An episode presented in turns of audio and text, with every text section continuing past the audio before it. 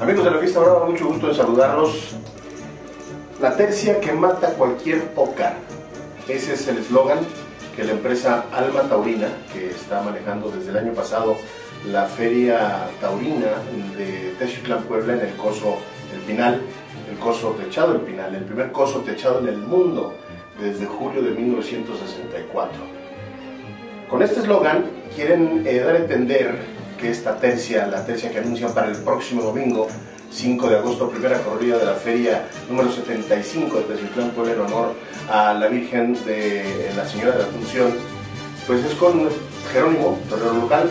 Joselito Adame, que va a hacer su presentación en esta plaza después de una campaña exitosa que ha ido a más en España y en eh, Francia, y eh, la ganadería, la legendaria ganadería de los colores negro y rojo de Piedras Negras, propiedad de Marco Antonio González.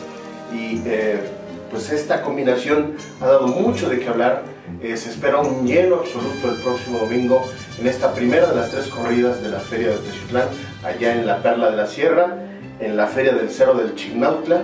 Y bueno, pues esperamos que esta, esta primera corrida de esta tercia que mata cualquier póker, Vamos a ver si es cierto que el próximo domingo, a partir de las 4 de la tarde, con ese encierro, eh, reiteramos, de Piedras Negras, que ya lo conocemos por fotografía, está muy bien presentado, tiene estupenda lámina, tiene eh, todos eh, con pelajes en cárdeno plateado, cárdeno claro, e inclusive un berrendo en cárdeno.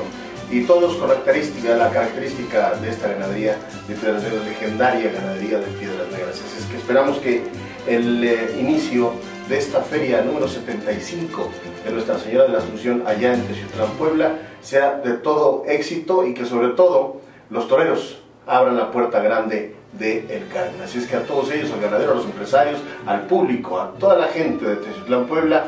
les recordamos que cuando la inteligencia humana y la irracional belleza animal se conjugan en la arena, surge el toreo, arte y bravura en escena. Hasta la próxima.